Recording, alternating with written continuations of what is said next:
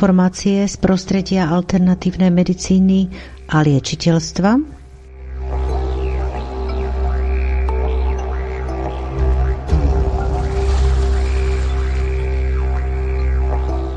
Veľa praktických a konkrétnych rád k vašej samoliečbe.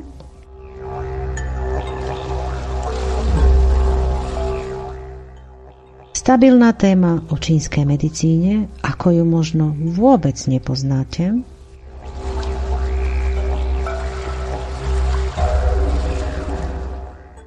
Rôzni zaujímaví hostia,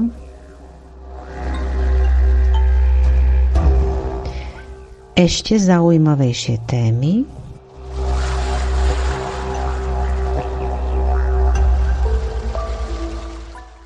A toto všetko prináša pre vás štúdio ATV. Na vlnách slobodného vysielače CS. Prajem príjemné počúvanie.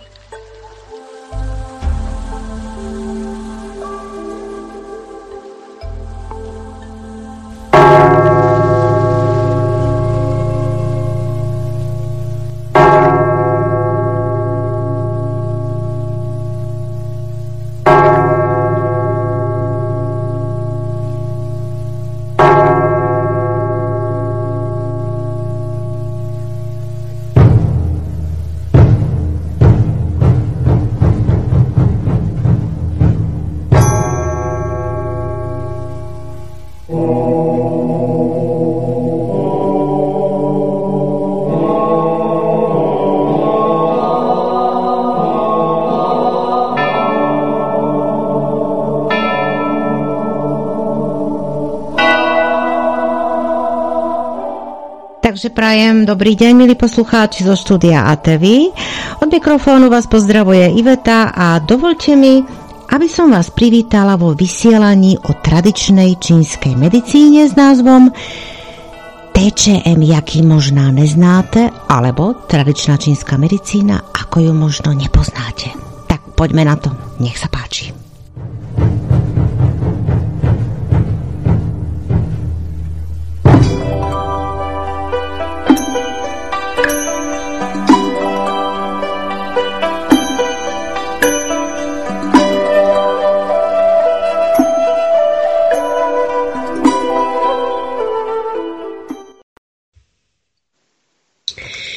poslucháči, srdečne vás vítam v štúdiu ATV. Od mikrofónu vás pozdravuje Iveta. A dovolte mi, aby som privítala môjho stabilného hostia v našom už stabilnom pásme o tradičnej čínskej medicíne, pána Norberta Sinčáka. Dobrý deň, prajem, pán Sinčák. Pekný deň prajem a pozdravujem takisto všetkých poslucháčov. Áno, no my sme sa tak dlhšie nepočuli, mali sme nejakú prestávku technickú, ono to nie je ľahké zladiť sa, ale pán Sinčák je veľmi vyťažený. Každý, kto si pozrel stránku, tak určite chápe. A preto som veľmi rada, že sa to opäť podarilo a máme sa opäť na čo tešiť, lebo dnes máme slúbenú, avizovanú tému o poruchách trávenia potravín u ľudí a u detí, čo je vlastne taký momentálny fenomén. A dnes by sme sa na to pozreli z pohľadu e, tradičnej čínskej medicíny aj tej spirituálnej, e, ako by som povedala, e, stránky e, čínskej medicíny, ako je aj náš stabilný host pán Norbert Sinčák, zakladateľom e, čínskej uh, akadémie, uh, ako sa to volá, povedzte, ten um, taký spirituálny Akadémia názov čínskej metafyziky. Metafyziky, tak, tak, tak. Takže Akadémia čínskej metafyziky so sídlom v Nitrianských hrnčiarovciach pri Nitre. Takže dávam mu slovo a teším sa na toto zaujímavé rozprávanie. No, tak ďakujem teraz za uvedenie a predstavenie dnešnej témy, takže dnes naozaj sa budeme teda rozprávať na tému trávenia, alebo tak po čínsky povedané energii stredu, energii žltého nádvoria, čo je taký poetický názov pre túto oblasť zo starej Číny. A skúsime si to teda podať z rôznych úhlov pohľadu, čiže aj z takých tých praktických vecí, života, jedenia tráviacich ťažkostí, tak ako e, ich popisuje a identifikuje čínska medicína. Skúsime sa pozrieť trošku aj na nejaké súvislosti, že prečo to vzniká, ako e, môžeme s tým nejak trošku zachádzať a dávať pozor v prevencii, alebo aj keď už sa vyskytnú nejaké e, potiaže. No a rád by som teda dal aj trošičku taký hľad, e, nie len teraz tej bežnej e, stránky, čo sa trávenia týka, ale aj takých o niečo hĺbších filozofických súvislostí, pretože proces trávenia je dosť taký alchymistický proces, ktorý prebieha v tom našom organizme a ktorý má vlastne veľa úrovní a vrstiev. Takže je to téma, ktorá predpokladám, že sa týka každého z vás, kto ešte nie ste v stave, že by ste e, nepotrebovali nejakú fyzickú potravu. Takže pre nejakých pránikov, takých, ktorí už teda sa rozhodli e, opustiť konzumáciu tejto pozemskej výživy, tak toto možno nebude až natoľko zaujímavé, ale predpokladám, že takýchto osob je stále ešte len malilinké promile v porovnaní s ostatnou populáciou. No, takže skúsme sa teda trošku najprv pozrieť e, na to, ako ten proces trávenia a orgány s tým spojené vlastne čínska medicína popisuje a akým spôsobom vlastne podmienuje alebo definuje faktory, ktoré pre dobré trávenie sú veľmi dôležité. Čiže to je taký základ. Takže ak použijeme pojem uh, trávenie uh, a všetko, čo v západnej medicíne je spojené s nejakým metabolizmom a metabolickými procesmi a uh, všetkým, uh, čo sa týka výživy, tak primárna idea vlastne trávenia je založená na schopnosti premeniť niečo, čo prijímame zo zeme, čiže vyprodukované v zemi alebo zo zeme okolo nás a premeniť to na energiu a vitálne substancie, ktoré majú vlastne podporiť fungovanie nášho života. Takže všetko, čo telo robí, snaží sa s akoukoľvek stravou urobiť proces jej premeny na energiu.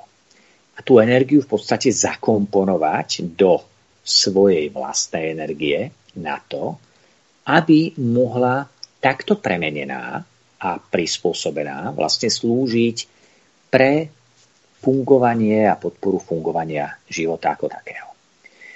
No a tento proces je pomerne e, komplikovaný, pretože na to, aby to všetko v poriadku a správne bežalo, tak je potrebné vlastne v tom organizme zladiť množstvo paralelných procesov, ktoré tam prebiehajú.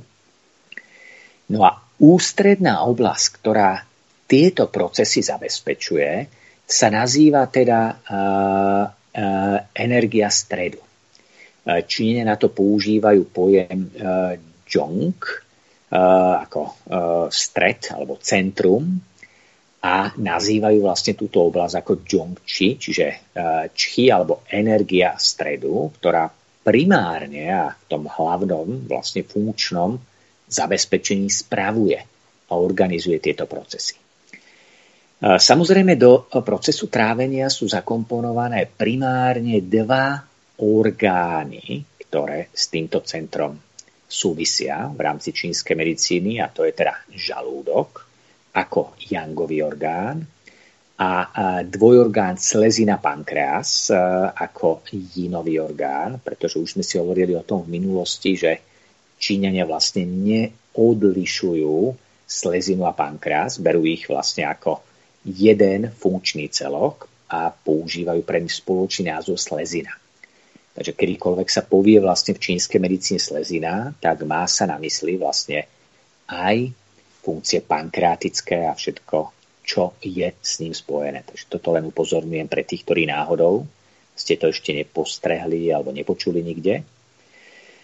No a tieto dva orgány spadajú na úrovni ľudského pentagramu do elementu Zeme. Zem predstavuje stred, centrum a predstavuje vlastne základný princíp harmonizácie, výživy, transformácie a premeny. To sú jej kľúčové atribúty. A to, že je to stred, je nielen teda anatomicky v tom tele, v tejto pozícii vlastne zakomponované, ale aj filozoficky a principiálne to predstavuje vlastne pozíciu, ktorá sa nachádza medzi dvomi veľmi extrémnymi energiami, ktoré sú v našom tele prítomné. A to je energia ohňa, alias energia nášho srdca, ktorá sa kumuluje v hrudníku, v tzv. oblasti nad bránicou, a energia vody, ktorá sa nachádza vlastne v oblasti pod bránicou, a reprezentuje vlastne energiu našich obličiek a podbruška. No a tieto dve energie vytvárajú veľmi dôležitú pulzáciu, pretože spojením týchto dvoch energií, ich vzájomným premiešavaním, prepájaním a harmonizovaním sa udržuje všetko živé bytie. Čiže k tomu, aby ten život fungoval, tak tieto dva princípy musia byť veľmi precízne prepojené. No a k tomu, aby to spojenie mohlo bežať, aby tam nebola nejaká prekážka a aby tam nebolo nejaké pnutie, tak je veľmi dôležité, aby ten stred medzi nimi nebol zablokovaný. A tým stredom je presne element Zeme. A tieto orgány, o ktorých sme hovorili, čiže orgány vlastne žalúdka, sleziny a pankreasu. Takže e, trávenie a teda tá energia stredu e, je veľmi, veľmi dôležitá z pohľadu podpory tzv. poznatálneho života. Pretože v úkamihu, pokiaľ zlyhá, tak e, začne vlastne vytvárať problém v udržaní života ako celku, čiže utpájaní energie ohňa a vody a ich neprepojení a potom z toho vyplývajúcich mnohých problémov medzi psychikou, čiže myslou a fyzickým telom a emóciami, cez ktoré sa to prejavuje. Táto oblasť stredu je inak priemetom v tej hornej časti aj toho, čo západná medicína nazýva ako slnečný pletenec, čiže plexus, a je úzko spojená vlastne s možnosťou tráviť alebo stráviť emócie, ktoré zažívame vo svojom srdci, ktoré zažívame vo svojom živote. Čo sa deje? Ak totiž máme veľmi veľa emócií a nie sme schopní tie emócie zvládať, čiže e, prechádzajú vo veľkej dynamike, tak srdce používa tento priestor solárneho plexu a práve toho žltého nádvoria ako tzv. bordel plac. Čiže sem sa snaží vlastne vytlačiť všetky nespracované emócie a tu ich uložiť na to, aby sa ten element Zeme a orgány s tým spojené pokúsili tú energiu nejakým spôsobom stransformovať, rozložiť, vlastne prijať do nejakej e, mysle a vzorcov nejakého nášho mentálneho prostredia. Čiže inak povedané stráviť tie emócie.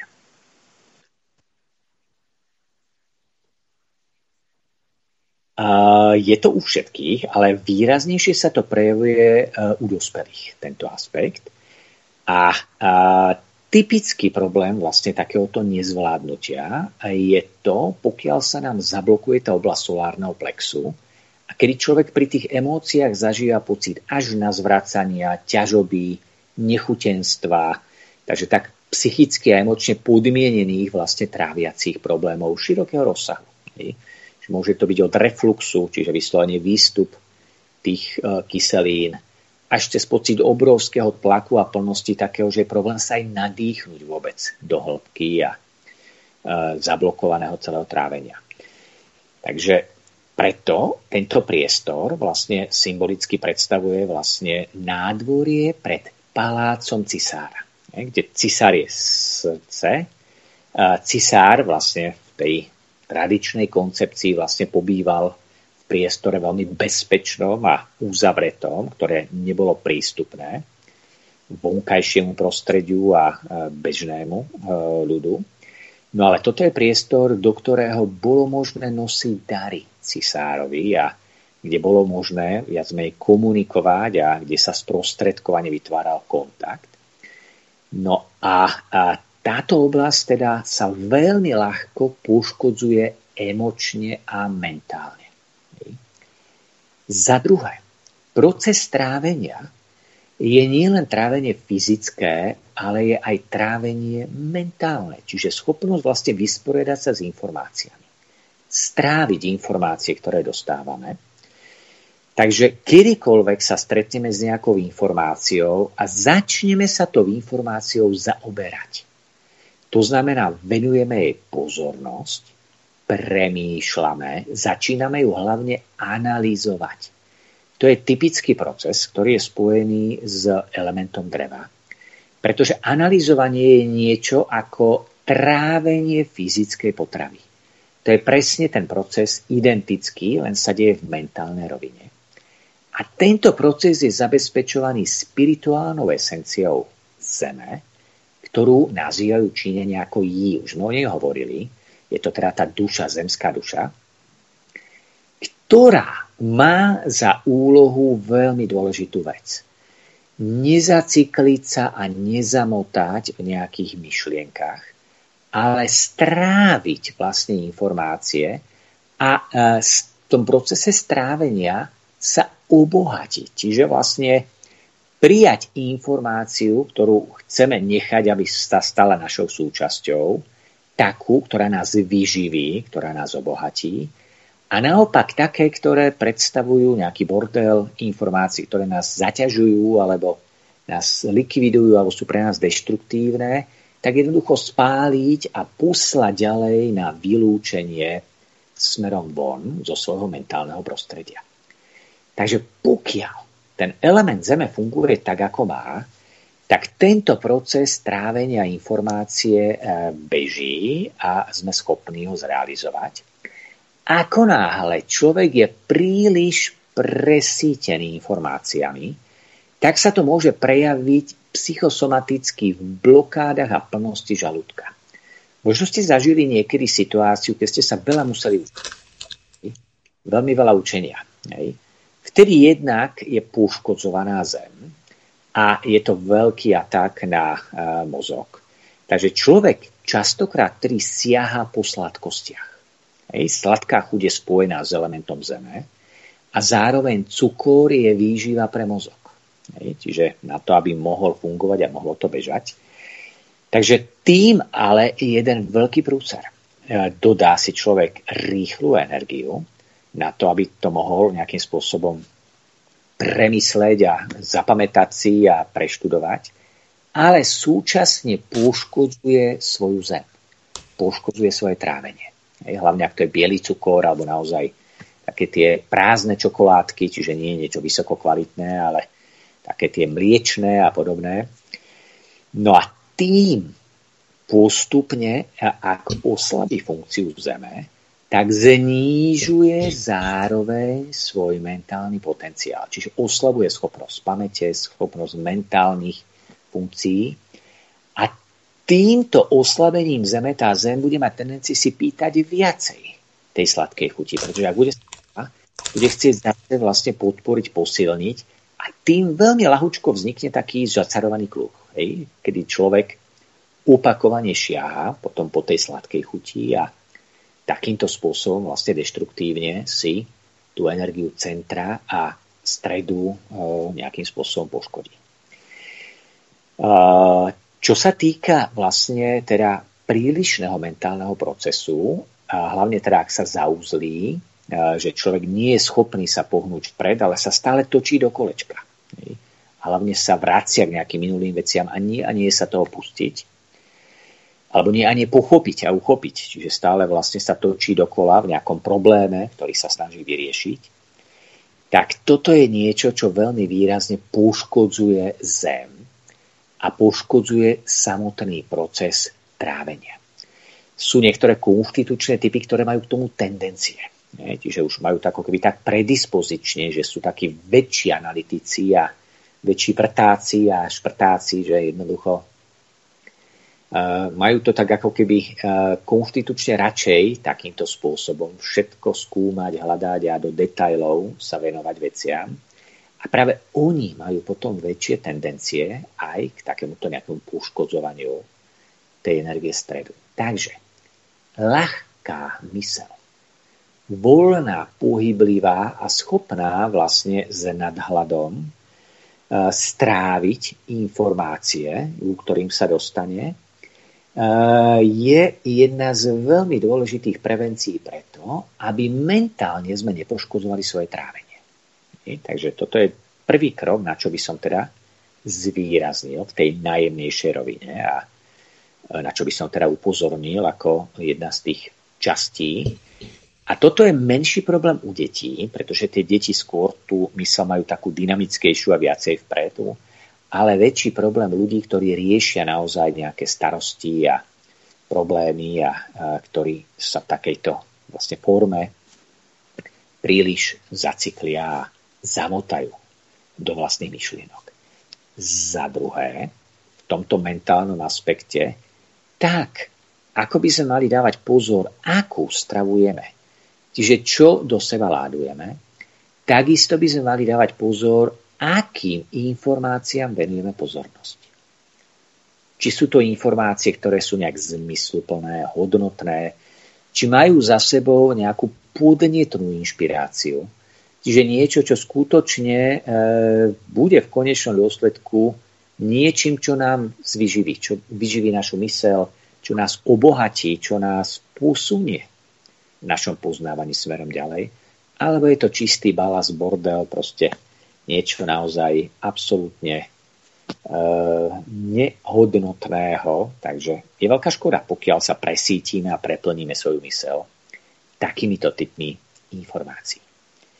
Dobre, takže toto je prvá rovina a prvá úroveň, ktorá sa týka mentálneho prostredia, mentálnej práce. Dáva tu zatiaľ logiku? Áno, dáva to logiku a len ako, že som chcela poznamenať takú maličkú poznámočku, že vlastne to ste dobre povedali, že treba dávať pozor, čo si študujeme a čo, čomu dávame význam.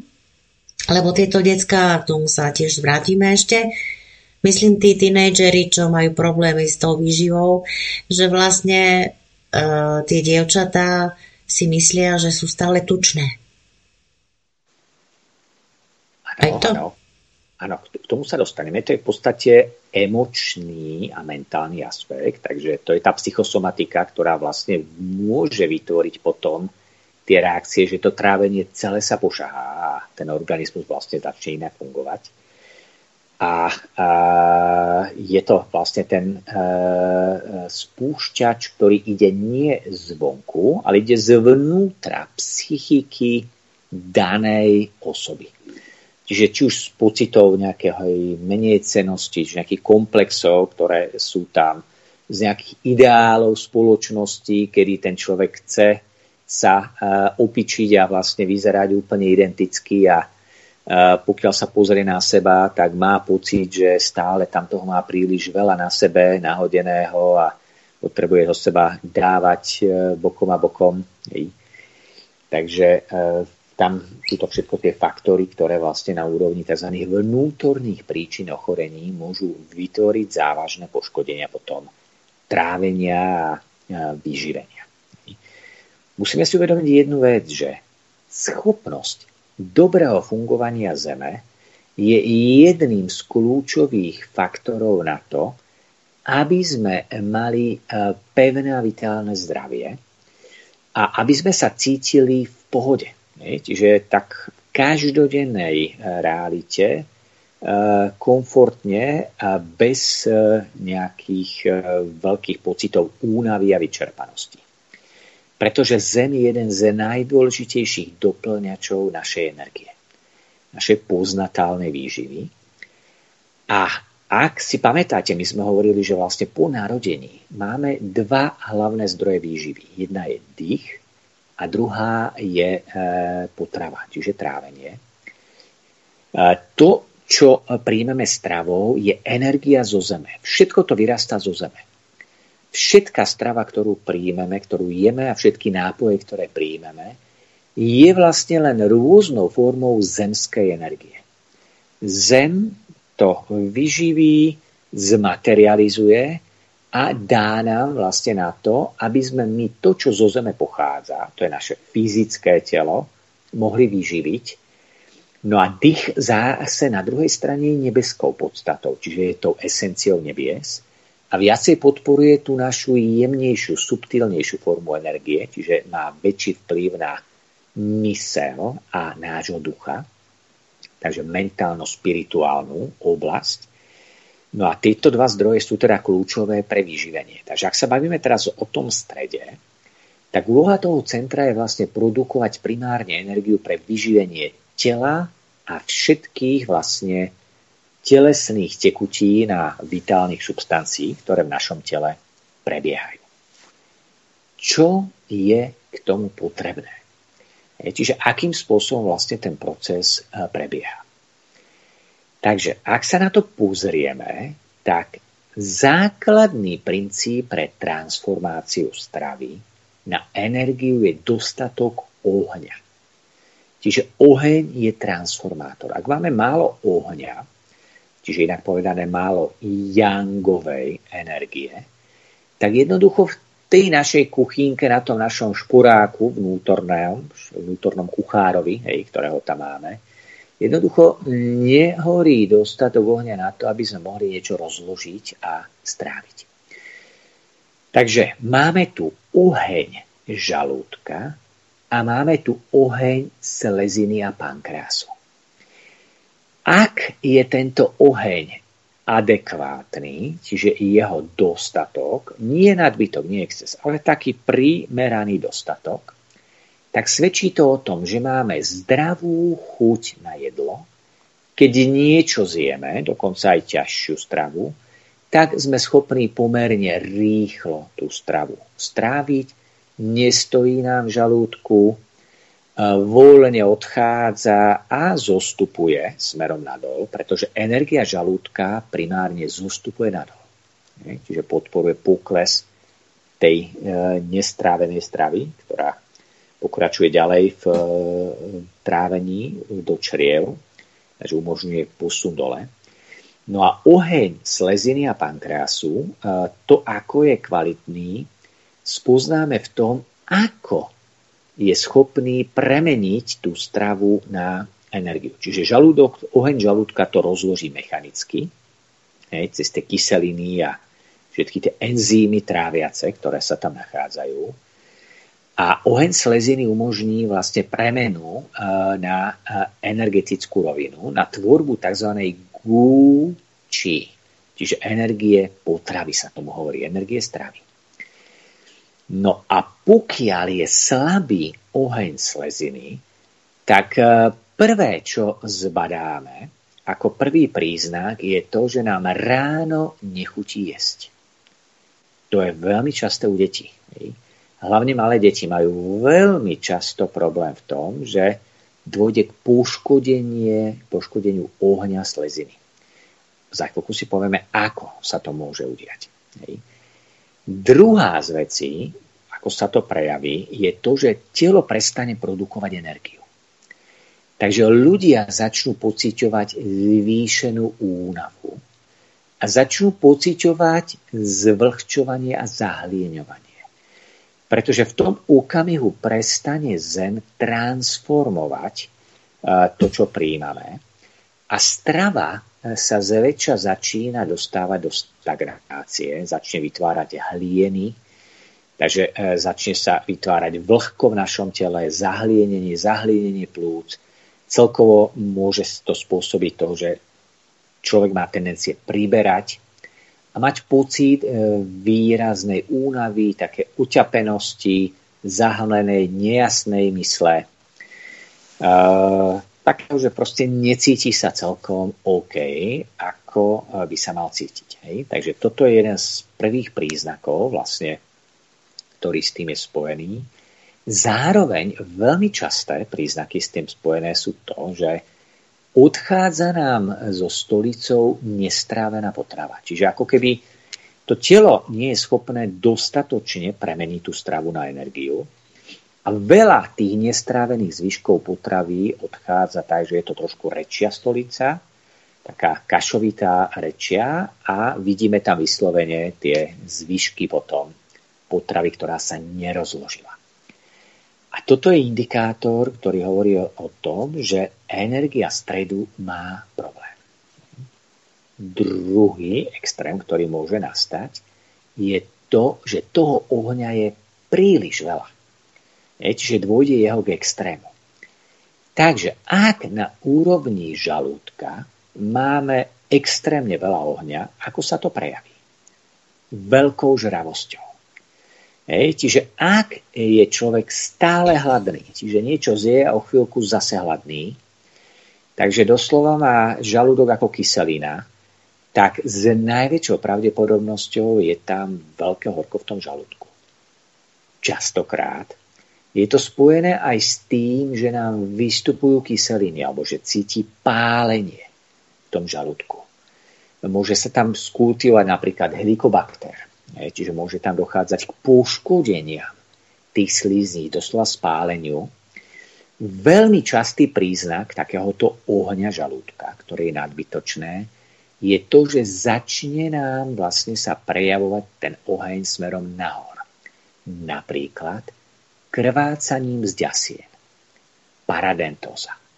Jeden z veľmi častých príznakov, ktorý je spojený s veľkou horúčosťou vlastne v žalúdku. Za ďalšie to môže byť napríklad aknózna pokožka na tvári. Čiže červené akné, hej, alebo rôzne typy exémov takých červených, alebo začervenanie očí, alebo afty, hej, ktoré sa tam môžu kumulovať, obzvlášť ak sa tam pridá ešte patogén vlhka, tzv. vlhkej horúčosti. Takže toto sú úplne typické príznaky. No a človek začne mať napríklad sucho. Sucho v ústach, suché pery, hej, ako jeden z tých typických príznakov. Môže byť tendencia k suchej stolici následne.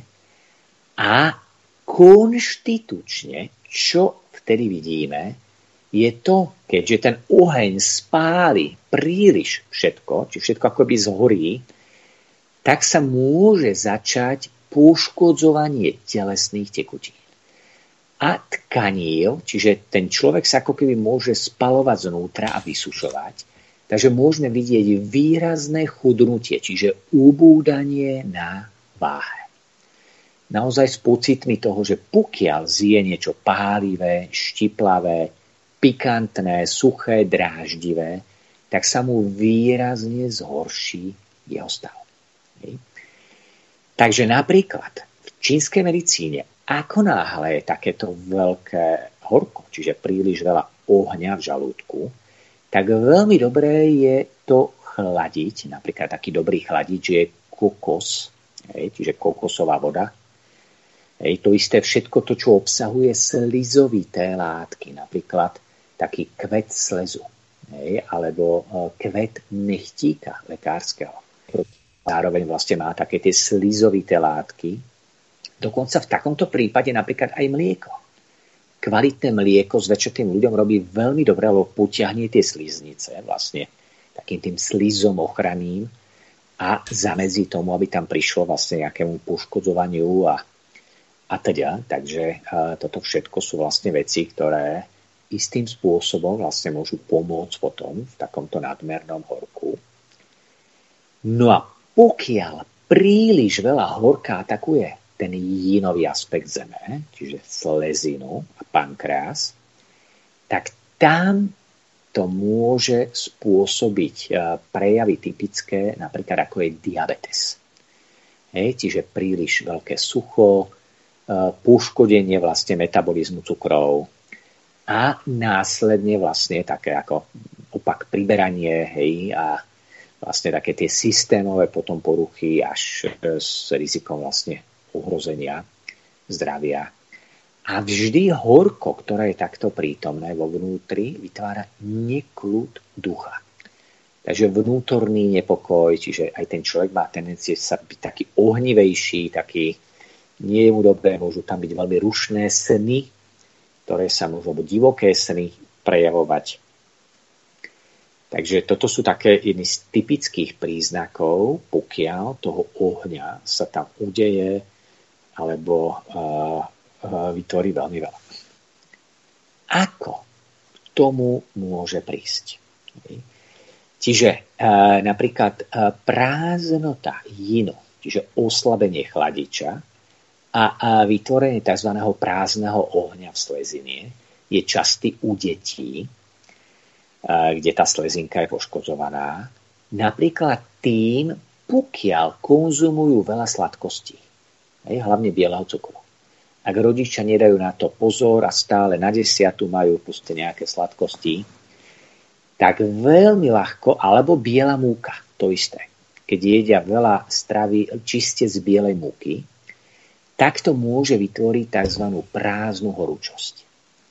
Toto urobí vlastne u tých detí chronické zahlienenie, zníženú imunitu, takže tým pádom sa vlastne trošku poškodí aj energia plúc, pretože slezina podľa čínskej medicíny ide ruka v ruke ako pár e, ruka noha s plúcami a je veľmi dôležitá pre podporenie plúc a odhlienenie plúc.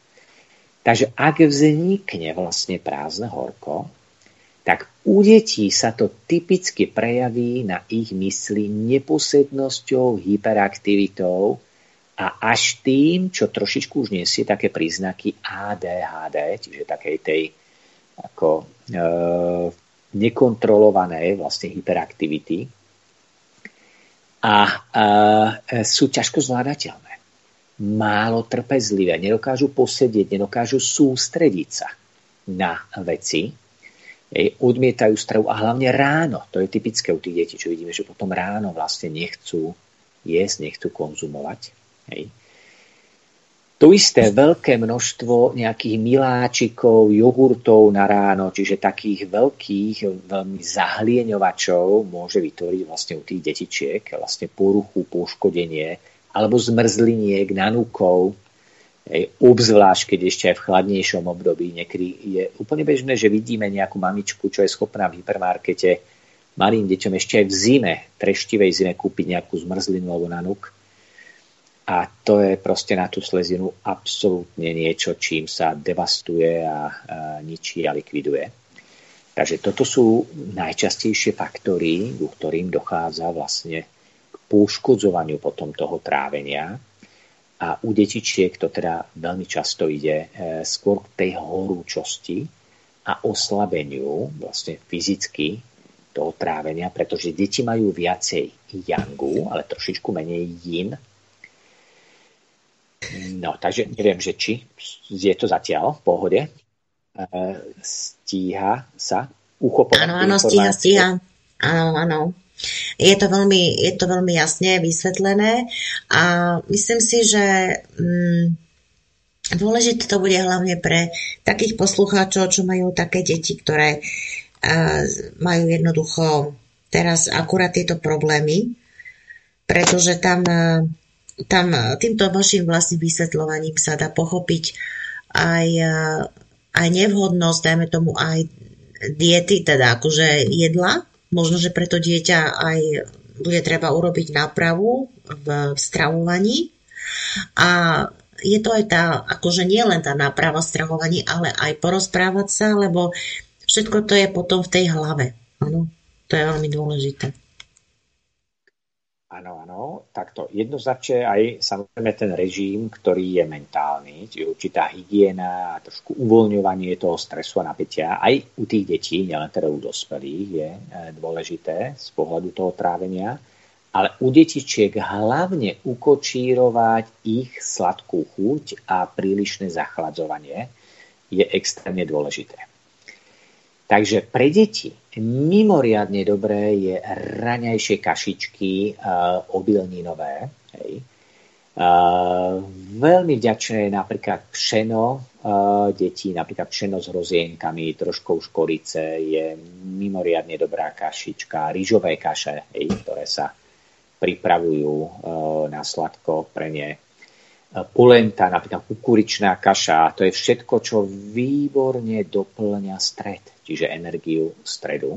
Hej rovnako napríklad brkva pripravená rôznymi spôsobmi od pomazánok alebo hukají do tekvičky, čiže od pomazánok cez polievky, cez rôzne vlastne kombinácie, alebo aj sladkosti napríklad urobené z mrkvy alebo uh, uh, hokaida, hokají tekvičiek sú výborné vlastne pre deti na to, aby sa revitalizovala ich zem.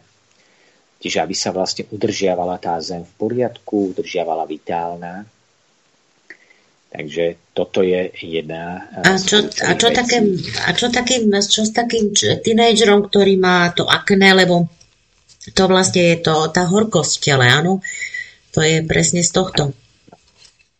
Áno, áno, takto. U tých tínedžerov je to trošičku podmienené aj pečeňou a zmenou hormonálneho systému, takže nie len teda stravovaním, ale tam tým, že tá puberta je ohnivý režim, tak sa produkuje veľmi veľa horúcich toxínov, ktoré vstupujú do krvi. No a pokiaľ ich strava je ešte taká e, trošku e, nadsázko povedané horkokrvná, že tomu ešte pridávajú a jedia masné, ťažké jedlá, veľa sladkostí a podobne, tak tým ešte zhoršujú vlastne tento svoj stav. To isté veľa kyslých vecí, hej, štiplavých, pikantných. Toto je niečo, čo by, čoho by sa mali vyvarovať. Takže pre nich je veľmi dobré mungofazulky zaradiť, jačmené krúpy zaradiť, ktoré vyťahujú vlastne tú horúčosť e, v tomto e, podaní. E, veľmi dobré na takéto vlastne vyťahovanie tých horúcich toxínov sú určité bylinky, ktoré sú schopné takúto horúčosť stiahnuť a prečistiť. A to je napríklad pír, koreň píru. Alebo, keď si zoberieme, koreň lopúcha. Hej, a mnoho ďalších takých horkých koreňov, čiže také, ktoré sú vyslovene horkasté, z takých našich domácich vynikajúci je koreň púpavy ktorý perfektne vlastne prečistuje takéto akné a pomáha vlastne vyťahnuť tie toxíny. Takže niekedy stačí tak e, na prášok trošku rozdrvené a e, zajesť, alebo ako nejaké čajky, alebo v iných formách skonzumovať a pomáha to vlastne týmto spôsobom detoxikovať No a, a takisto vlastne zvonku e, je dobré aplikovať také čistiace kúpele alebo prostriedky, ktoré pomáhajú vlastne takýmto spôsobom e, rozstylovať tie horúce toxiny. Napríklad aloe, obyčajná šťava z aloe. Ako jednoduchá pomôcka, ktorou sa dá natrieť, čiže ak máte doma kaktus, len ho stačí odsvaknúť, vytlačiť tú šťavu, ponatierať takúto aknóznu pokožku, ako jedna z veľmi šikovných pomôcok, pretože to alo je veľmi chladivej povahy, čistiace horúčosť, vietor z pohľadu čínskej medicíny. E, má ten slis, čiže keď aj vnútorne sa to vlastne užíva veľmi dobre, to aj revitalizuje žalúdok, práve stiahuje to horko zo žalúdka, regeneruje. Takže tam je základ teda dávať pozor na to, aby nevnášali tú strávu, ktorá to zhoršuje, nešli do nejakých veľkých excesov uh, emočných a uh, doplnili niektoré z takýchto vecí, ktoré pomáhajú. Samozrejme v čínskej medicíne už potom na to je množstvo hotových patentných zmesí, ktoré takýmto spôsobom sa dajú použiť, ale tie už by som nasadzoval skôr pod diagnostiky a nejakých ďalších príznakov, aby tam už není úplne vhodné len tak obecne odporúčať lebo to už je trošku silnejší kaliber. Takže to je k tým mm. pubertiakom. Áno, áno. A čo s takým púbišom, ktorý, ktorý si stále myslí, že je tučný a že stále si teda dievčatá, že majú také proste tie psychické stavy, že nechce jesť. No. Mhm.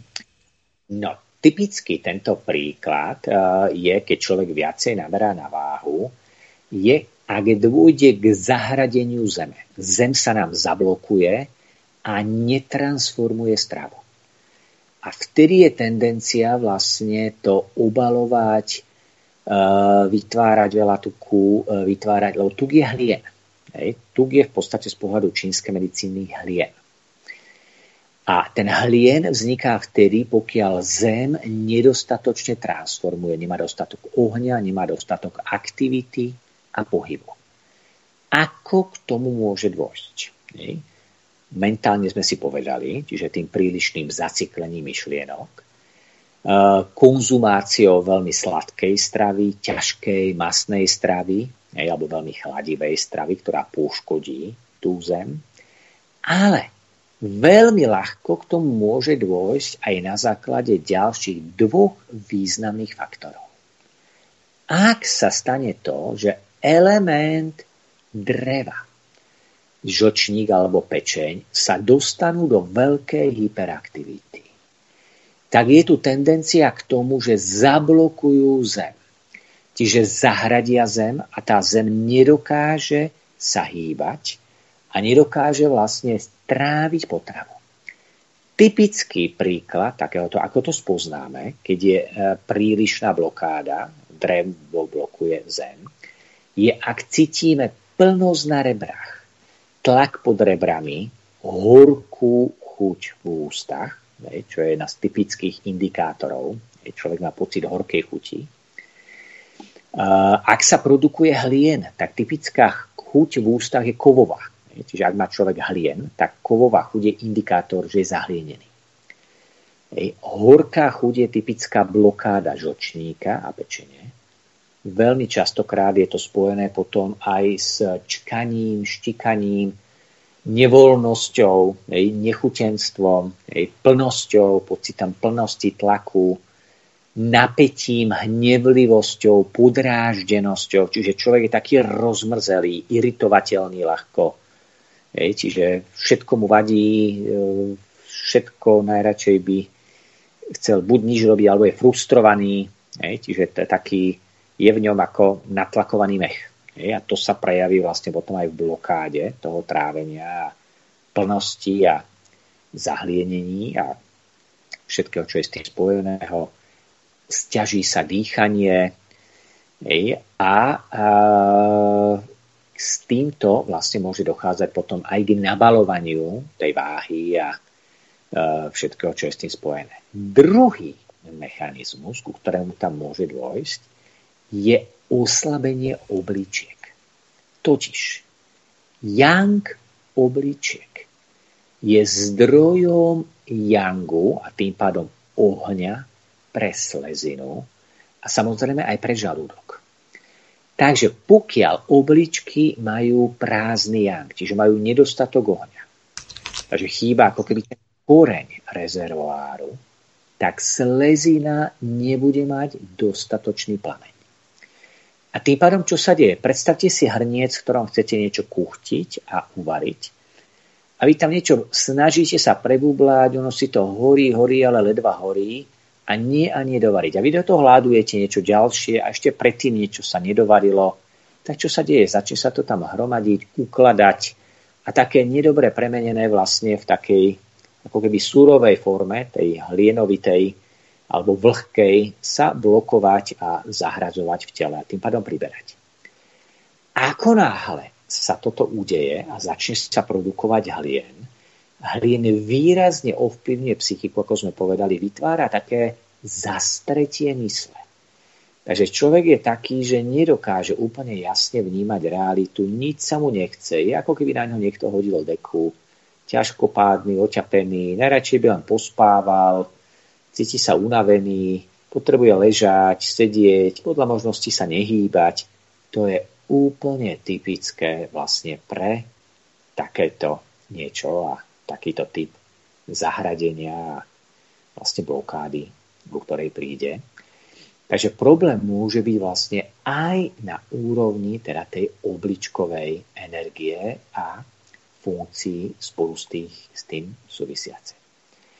No a samozrejme, pokiaľ sú slabé obličky, nebudú dobre podporovať pečeň, ktorý je orgán za nimi a tým tá pečeň bude rebelovať a bude blokovať zem. Takže tým lahučko môže vzniknúť takýto trojúholník zaciklenej energie.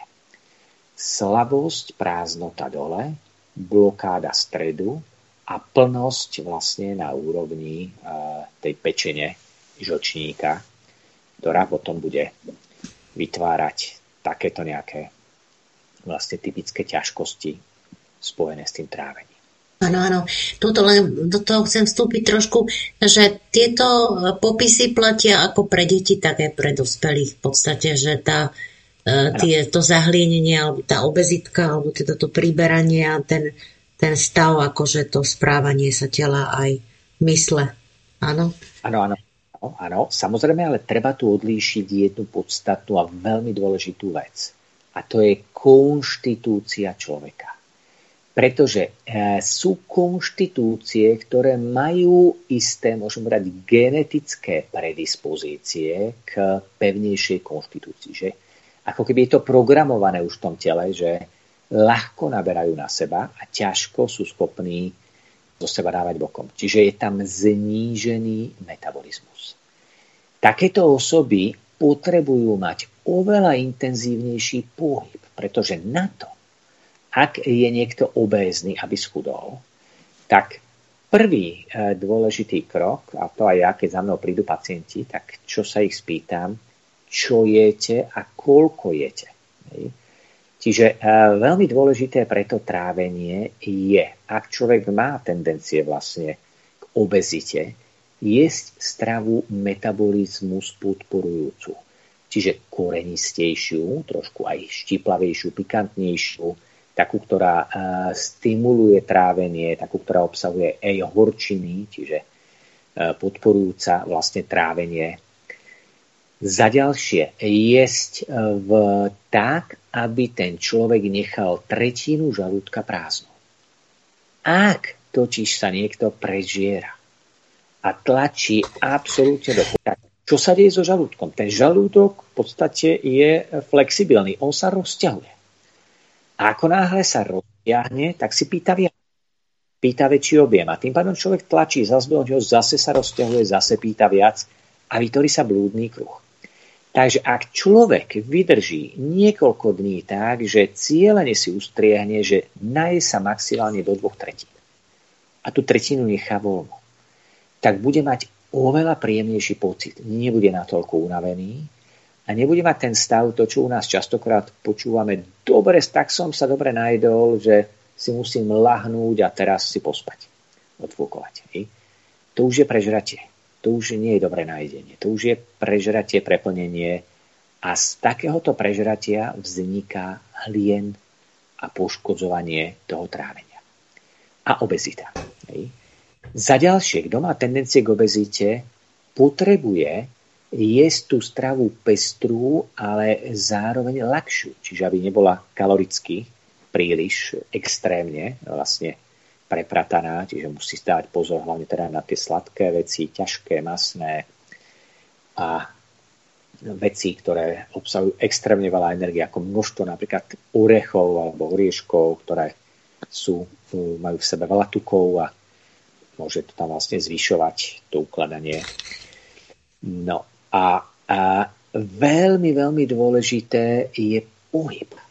Čiže dostatok pohybovej aktivity, čiže aspoň 45 minút denne aktivity, kde sa ten človek spotí. A jednoducho premení ten tuk.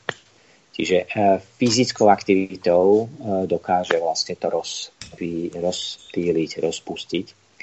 Takže toto všetko sú úplne základné faktory, ktoré sú dôležité z toho titulu, že nakoľko uh, tá osoba sa zaťažuje zvonku. Hej? Pretože naozaj tie predispozície tam môžu byť vo vnútri. Existuje v čínskej medicíne jedna veľmi hlboká úroveň, ktorá súvisí s obezitou a týka sa tzv. extrameridiánov. Máme jedna, jednu zo zvláštnych extra dráh, ktorá sa nazýva opasková dráha. Je to jediná dráha, ktorá nejde vertikálne, ale ide horizontálne okolo pása. A teraz, pokiaľ tá upasková dráha je veľmi voľná, čiže nie je dostatočne konsolidovaná, nie je dostatočne pevná energia v nej, tak vedie to k tomu, že typický prejav je, ako keď sa pozriete na človeka, že sa mu jeho brucho rozleje do strán. Ako by mu chýbalo schopnosť stiahnuť opasok a spevniť celý ten priestor. Čiže vidíme typické pri obezite takéto roztečenie, rozliatie toho brucha aj všetkého toho sadla vlastne do všetkých strán. A môže to mať tento hlboký súvis aj vlastne s prázdnotou alebo nedostatočnou konsolidáciou tej opaskovej dráhy. Naopak, ak sa pozriete na niekoho, kto má extrémne napätú tú oblasť okolo pása, čiže máte pocit, ako by ho tam niečo stiahovalo. Hej? Čiže široký hrudník, to isté dolná časť tela, ale ten pás extrémne vlastne štíhlý a takom napätí tenzii, tak tam môže byť blokáda v opaskovej dráhe. Čiže príliš veľké napätie a stagnácia. Takže tieto dva extrémy veľmi ľahko môžu vytvoriť vlastne potom poruchy trávenia. Pretože tá opasková dráha je dôležitá, aby harmonizovala žlčník, pečeň, slezinu, pankreas, žalúdok, obličky, čiže veľké množstvo vlastne kľúčových orgánov. Takže ak sa zasekne, tak dochádza k hlbokej systémovej chybe. No a potom tu máme ešte... Pardon, ja som chcela skočiť, že to má tak uh, našim českým bratom napadlo taká prúpovidka, že takovej žlúčovej typ.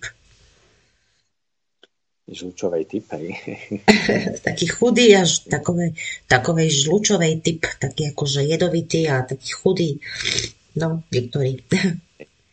Áno, častokrát tam býva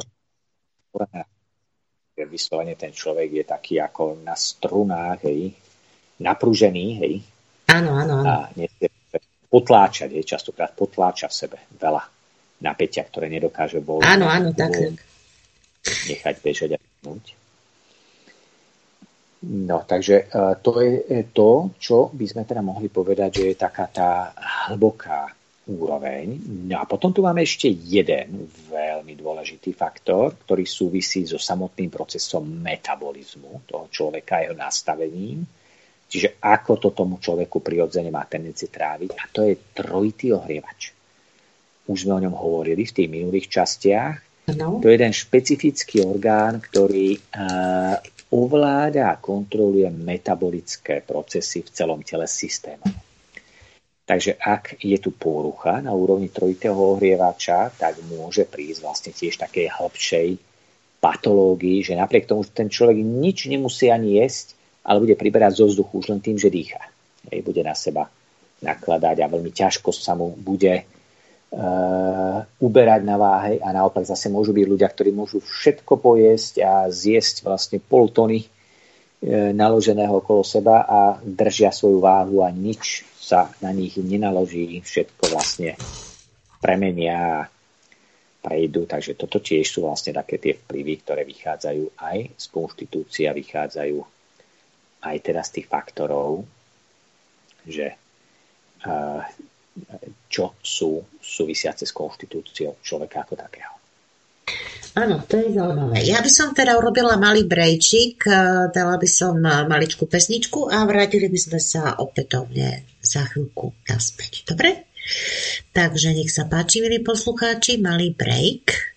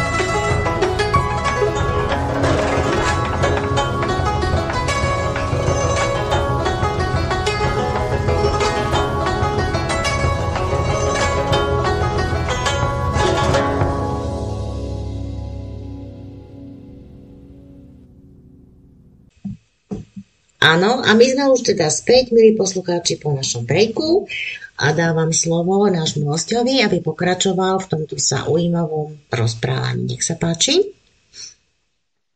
No, ďakujem teda opäť za uvedenie.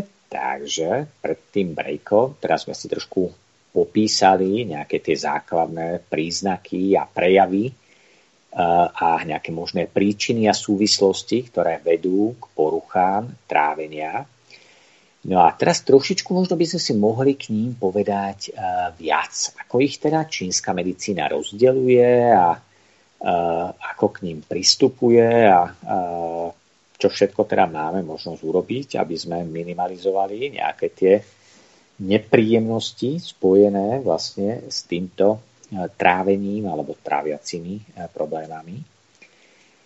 Takže princípe, v tom základnom členení by sme ich mohli rozlíšiť na patológie splnosti a prázdnoty.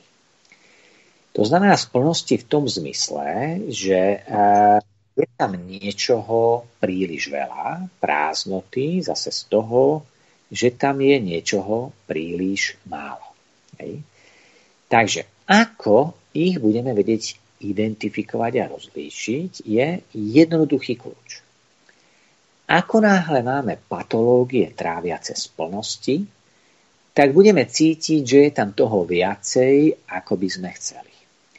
Čiže typické budeme vidieť plné trávenie. Nechceme jesť, lebo máme pocit, že sme plní.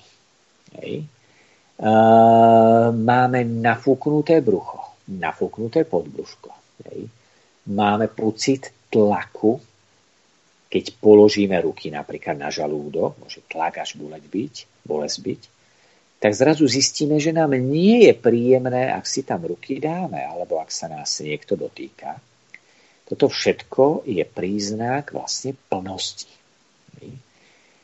A ako náhle je to prázdnota, tak vtedy môže byť takisto že eh, je problém vlastne s trávením, ale skôr sa vtedy to prejaví problémom, že zjeme niečo a trávi nám nedostatočne.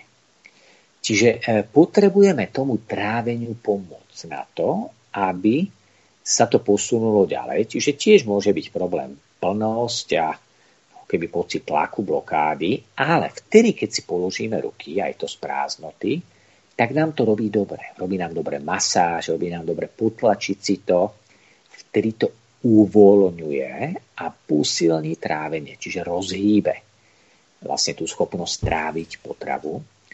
Takže takto máme možnosť vlastne veľmi jednoducho si takou základnou diagnostikou odlíšiť tieto dva základné vzorce pri tráviacich eh, problémoch No a v princípe teda, ak je problém s e, tým, že zjeme niečo a slabo nám to trávi, tak najčastejšie nám dobre urobí, keď skúsime na úvod jednu z dvoch vecí.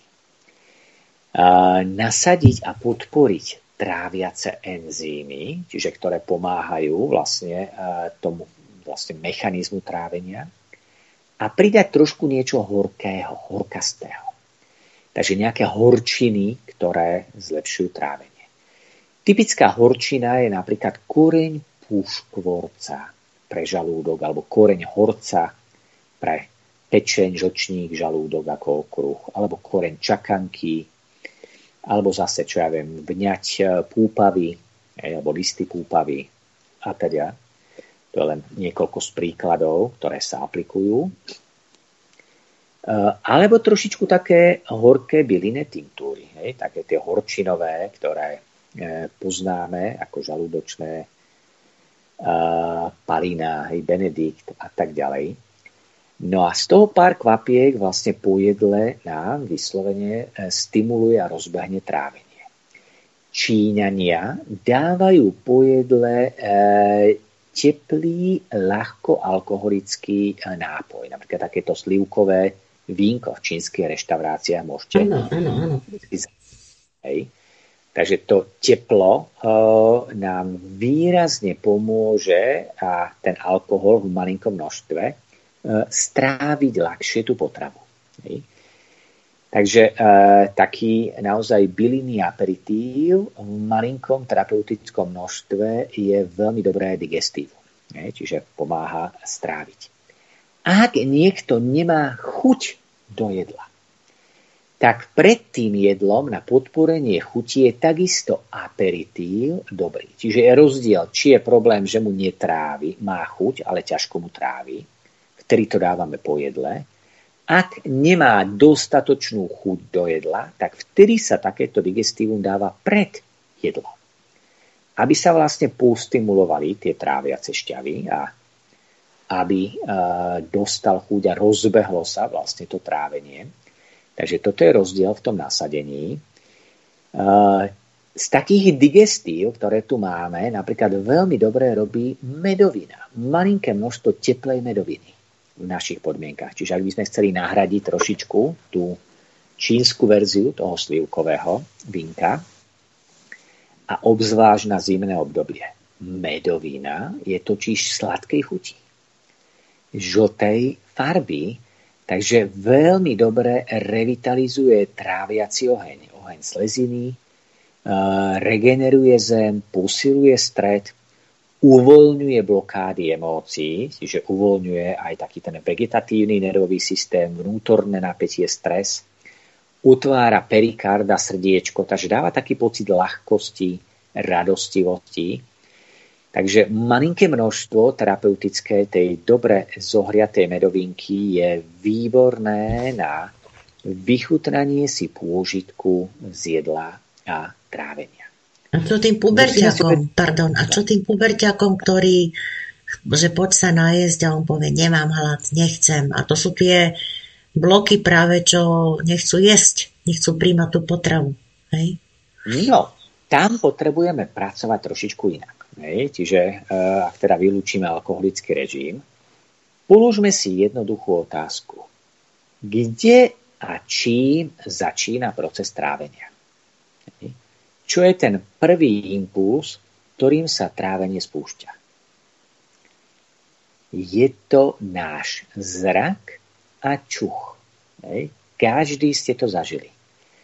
Idete niekde po ulici, niekde uh, v centre mesta, sú tam nejaké reštaurácie a teraz cítite, ako tam sála vôňa. Ani vidieť to nemusíte.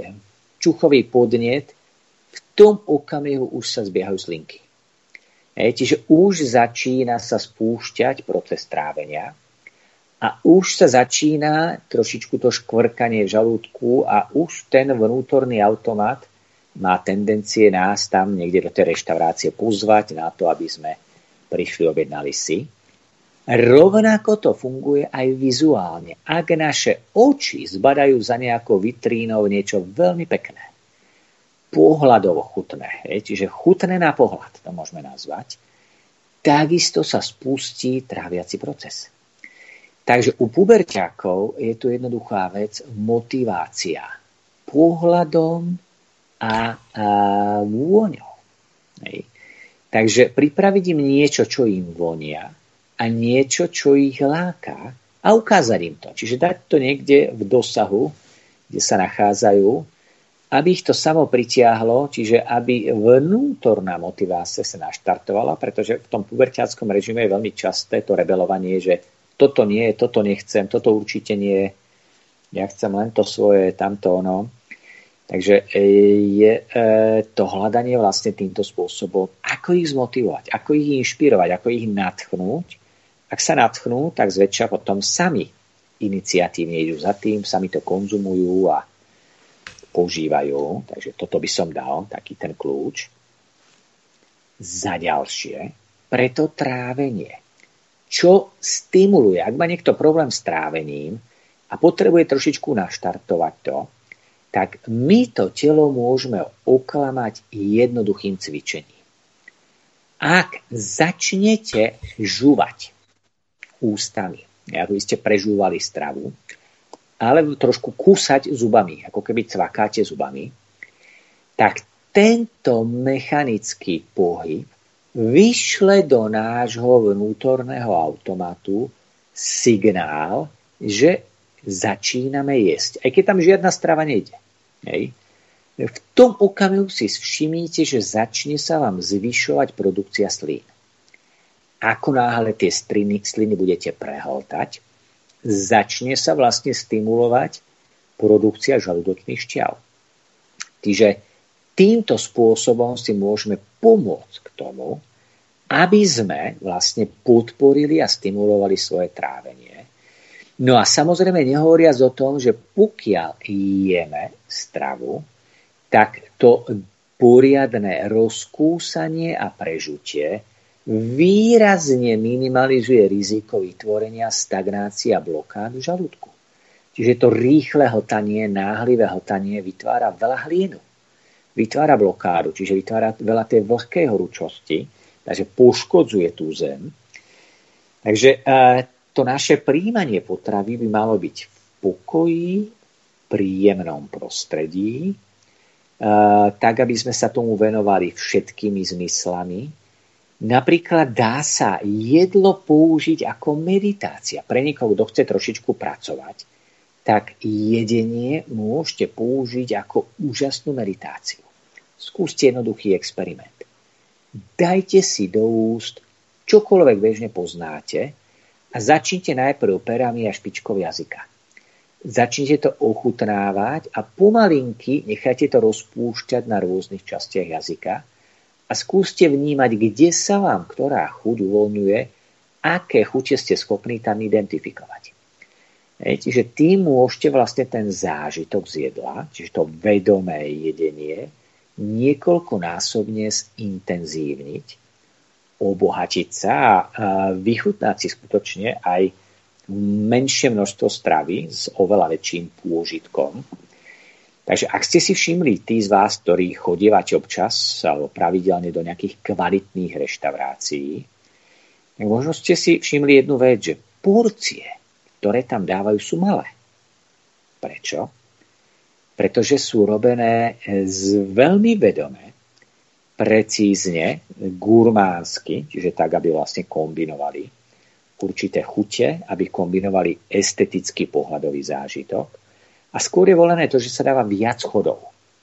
Čiže je tam tá pestrosť a, a tým pádom vzniká vlastne určitý hĺbší zážitok z toho jedenia. Kdežto také typické staničné rýchlo jedenie alebo to fast foodové je rýchlo naložiť niečo veľmi veľké do seba, poriadne sa naládovať a všetko dať dokopy a zmixovať to. Áno, áno, to je dráma. Ešte, ešte len jednu vsúvku som chcela, prosím pekne, lebo som si teraz spomenula, že keď uh, som sa ešte onoho času tak intenzívne tým zaoberala, tak my sme mali normálne niekoľko týždňové pojednávanie o črevách a o, a o vymnešovaní, čiže o stolici. Akože to v Číne je o tom normálne, že veda. Fakt.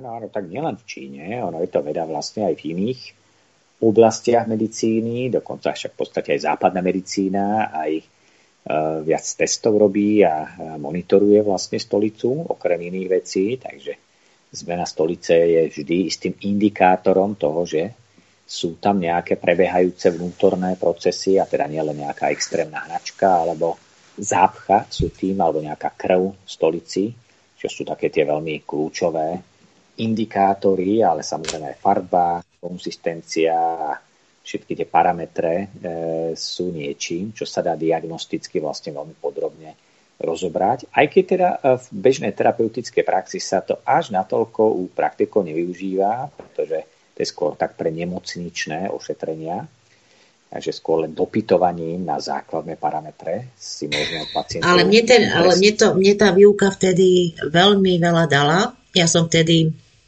pochopila e, svoje proste veci, potom ešte v rodine sme sa bavili, tak teda koho iného ako rodinných príslušníkov, ale uh, ako nechcem to tu až toľko rozoberať, ako je to také akože moc nie lákavá, nie lákavá téma, ale je to veľmi dôležité. Je to veľmi, veľmi dôležité. To by som povedala. Naozaj. tak áno, je istým aspektom, aj diagnostickým a má určitú výpovednú hodnotu, ktorá nesie so sebou. Tak to no, ma len napadlo, tá... áno, pardon, to ma napadlo len k tomu, že to súvisí aj s tým trávením samozrejme, no však teda. Hej, hej, hej, jasné. No a ak sa teda uh, k tomu uh, vrátime, čiže uh, ten pôžitok z toho jedenia, vizuálny, čuchový, chuťový je niečo, čo výrazne podporuje harmonizáciu toho trávenia. Čiže to, aby to vlastne išlo pokojí, uh, pohodlne, čiže aby tie procesy neboli nejakým spôsobom rušené, atakované. No a spolu s tými chuťami si treba uvedomiť i jednu vec. Každá chuť a každé jedlo je energia. Ak by sme chceli čo najlepšie pre to telo pomôcť tú energiu vlastne e, predpripraviť, aby to najlepšie využilo a rozložilo, tak úplne ideálne je, aby sme jednotlivé ingrediencie, ktoré jeme, pripravovali separé, oddelenie. Hej. Napríklad, ak paríme niekoľko druhov zeleniny, je lepšie pariť každú jednu samostatne, a samostatne ich dať na tanier, aby sa nemiešali dokopy, ako urobiť z toho nejaký myšunk. Hej. To isté viacero ingrediencií rozložiť, čiže samostatne urobiť rýžu, samostatne prílohy vlastne k tomu, nerobiť z toho takéto risotto, taký ten myšunk, hej, v ktorom sa to všetko smieša dokopy, pretože v takom prípade sú lepšie oddelené chute, čistejšie oddelené jednotlivé kvality energií, a telo vo vnútornom procese premien tým pádom má priestor to presnejšie oddeliť a smerovať tie jednotlivé kvality tam, kam potrebuje. Takže jedna zo zásad pri tom stravovaní je to, že ingrediencie by mali byť oddelené samostatne na tanieri a zmiešať by sa mali až v našom žalúdku. Takže to je niečo, čo by som tak dal trošičku do pozornosti a povedomia z pohľadu určitých princípov. No a napadlo ma, že čo býva taký jeden extrémne veľký stravovací prehrešok. Čo robia ľudia v súvislosti s našim stravovaním je pitný režim versus strava. Áno. Najhoršia vec, čo môžeme urobiť, a ako si poškodiť slezinu a trávenie a znížiť schopnosť vlastne e, extrahovať stravu, je, e, je vypiť veľké množstvo studenej tekutiny tesne po tom, čo sa najeme. Hej. Alebo ako konečný a posledný chod si dať e, veľa sladkého, čiže nejaký zákusok, dezert, zmrzlinu a podobne to je pre slezinu absolútna facka. A pre proces mm-hmm. premeny energie.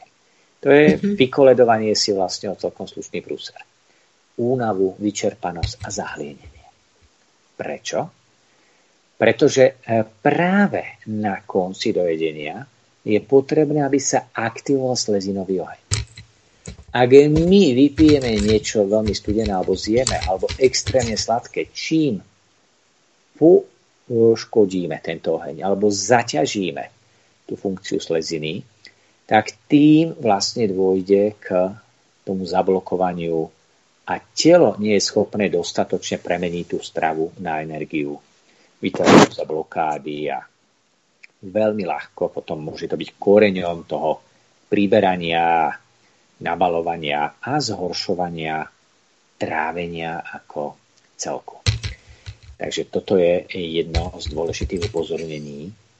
Čo áno, je zaujímavé? To, to je veľmi dôležité, čo ste teraz povedali, lebo toto robia ľudia neskutočne veľkú chybu, že zapíjajú to Coca-Colou a všelijakými rôznymi nápojmi, nalievajú sa počas jedla.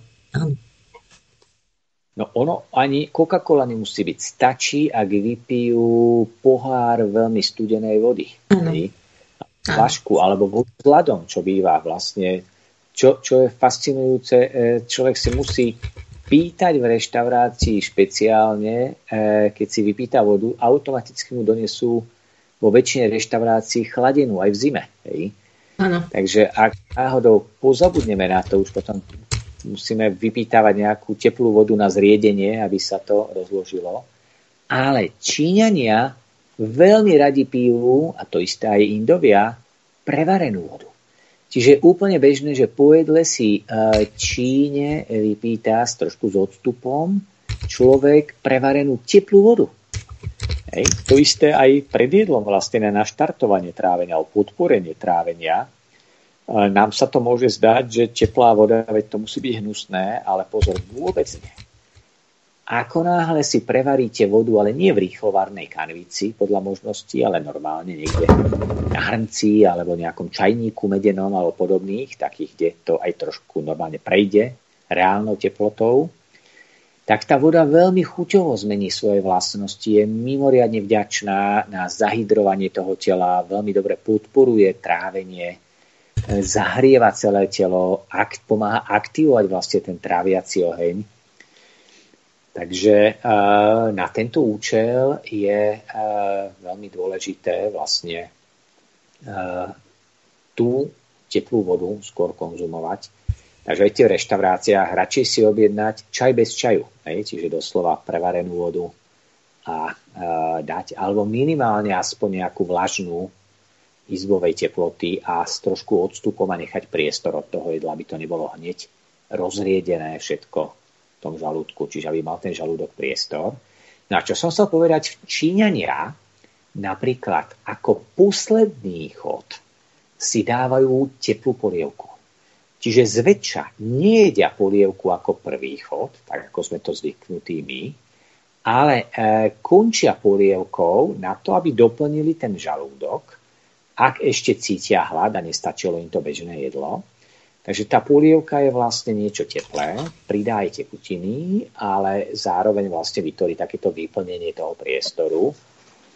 Takže to je taká odlišnosť vlastne medzi našimi zvyklostiami a treba s tou azijskou zvyklosťou pri tej kombinácii, takže veľa ľudí býva najprv prekvapených, keď prvýkrát zažijú vlastne nejaké to klasické menu v Ázii, ktoré sa konzumuje.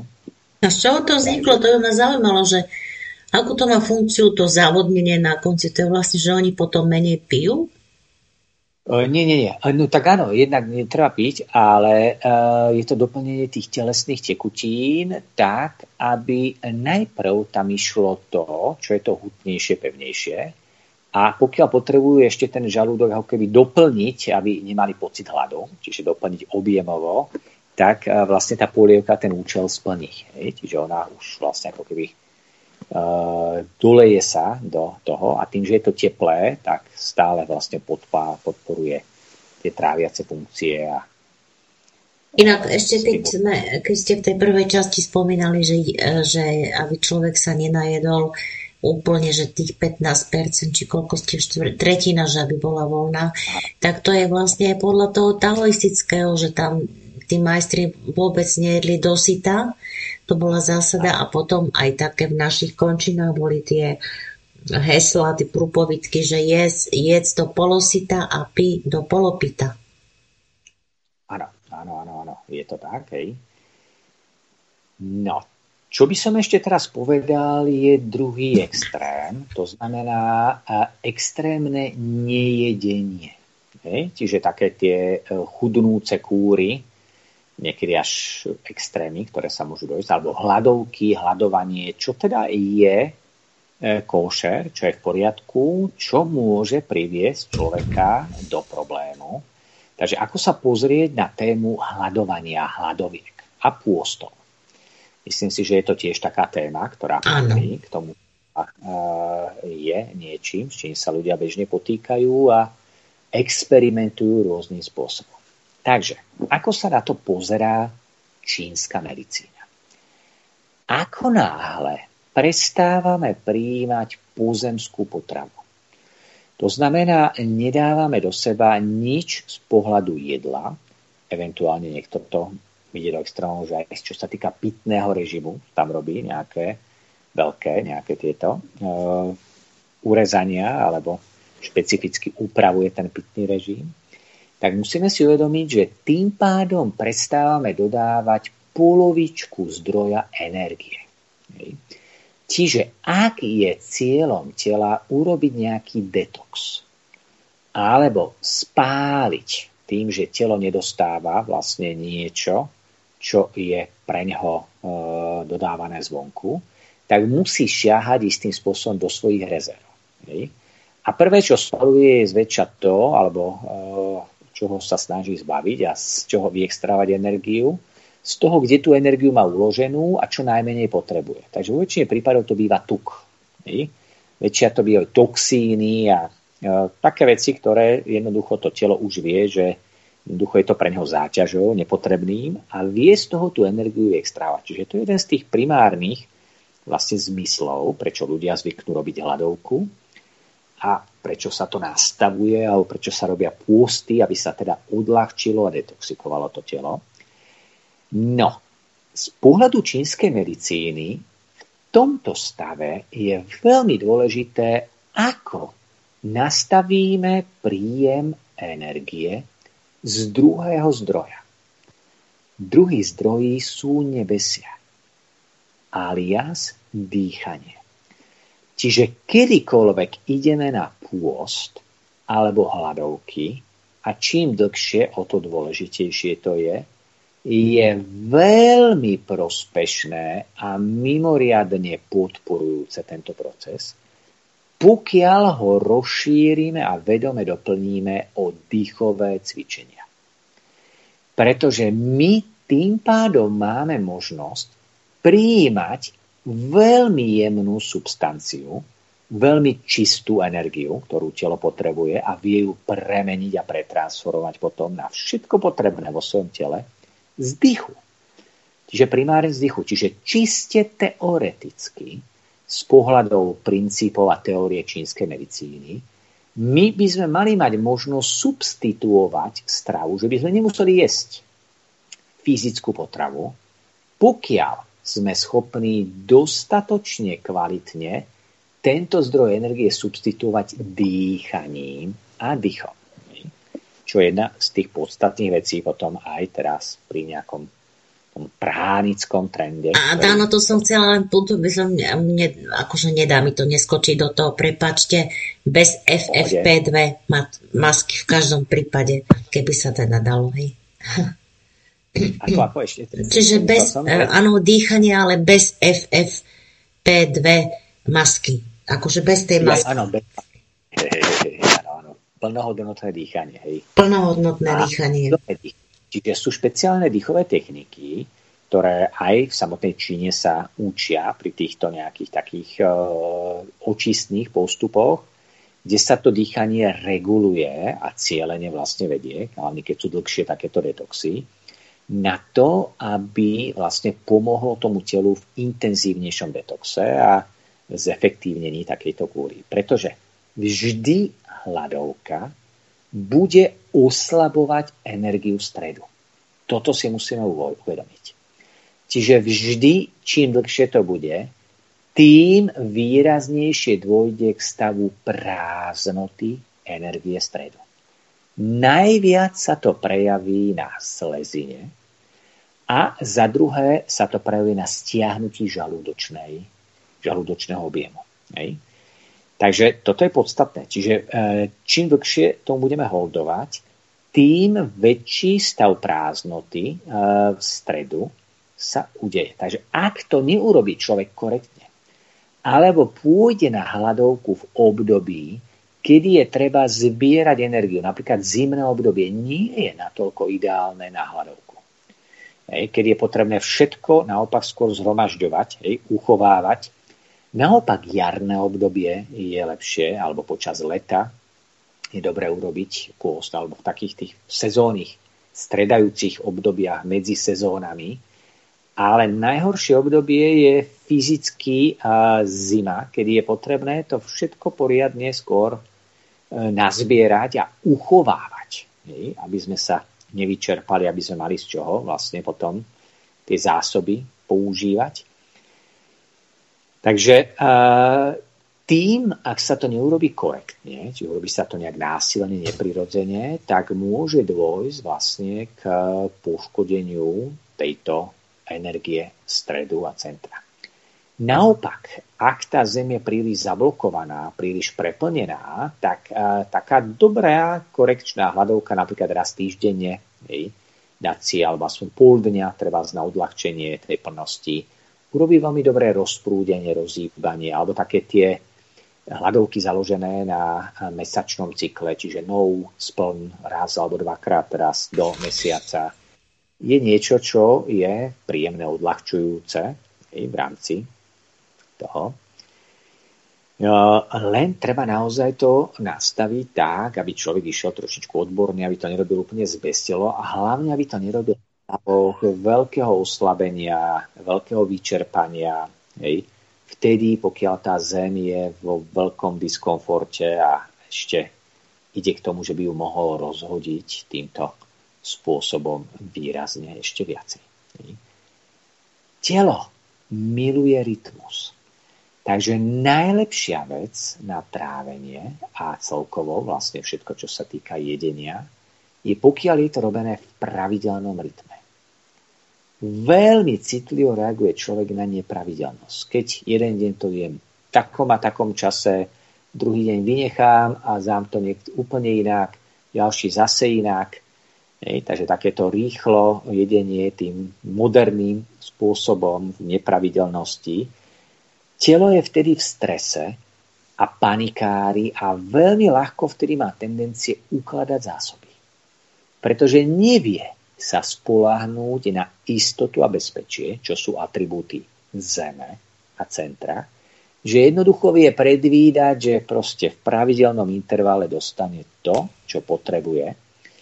Takže toto častokrát býva jeden z dôvodov, prečo si ľudia vykoledujú teraz obezitu alebo trávia si ťažkosti, je takýto chaos, nepravidelnosť, chaos v eh, návykoch, Takže aj keď robí človek nejaké pravidelné očistné kúry alebo takéto veci, je dobré, aby to bolo pravidelné. Čiže ak si to nastaví raz za týždeň v prestom dni, telo vie, je na to pripravené a fyziologicky už vlastne ladí ten rytmus a naučí sa. Čiže poslúcha to. Áno, mňa by zaujímalo, prepačte, ešte taká váš názor, lebo jedna moja kamarátka, ona teraz potrebovala schudnúť, tak neviem, ako sa volá tá dieta, ona každý druhý deň je. Iba každý druhý deň.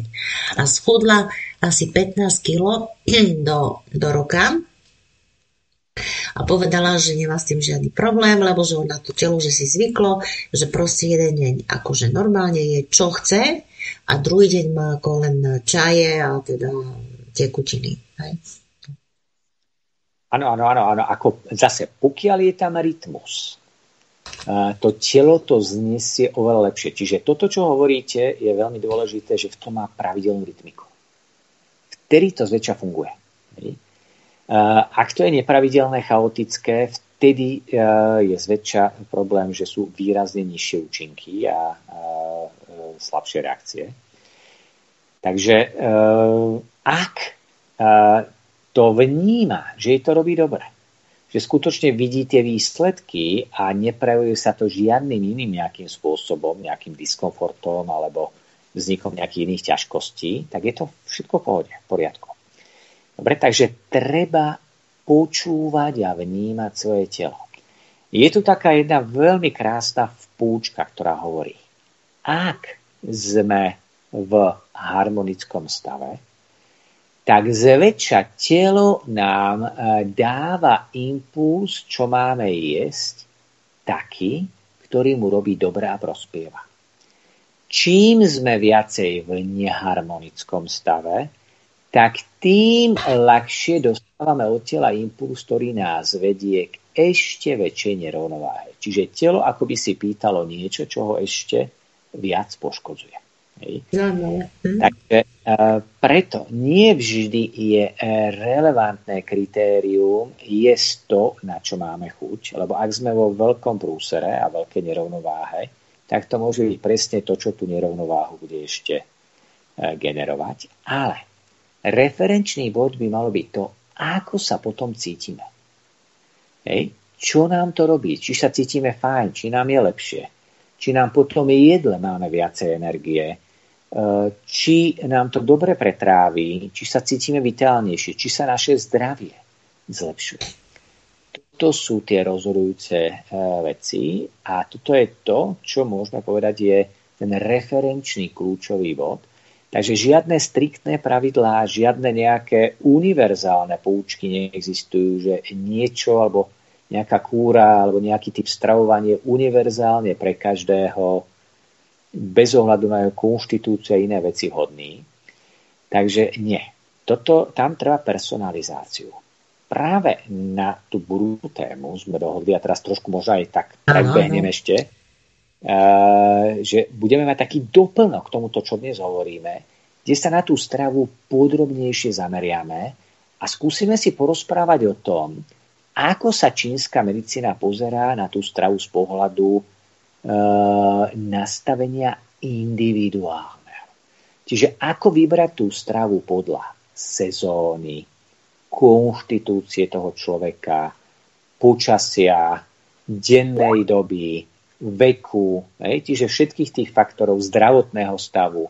Čiže zohľadniť vlastne súhru týchto faktorov a na základe toho vlastne nastaviť individuálne pre toho človeka to, čo je uh, jemu vlastné a uh, čo je pre neho vlastne istým spôsobom na mieru, takýmto spôsobom postavené.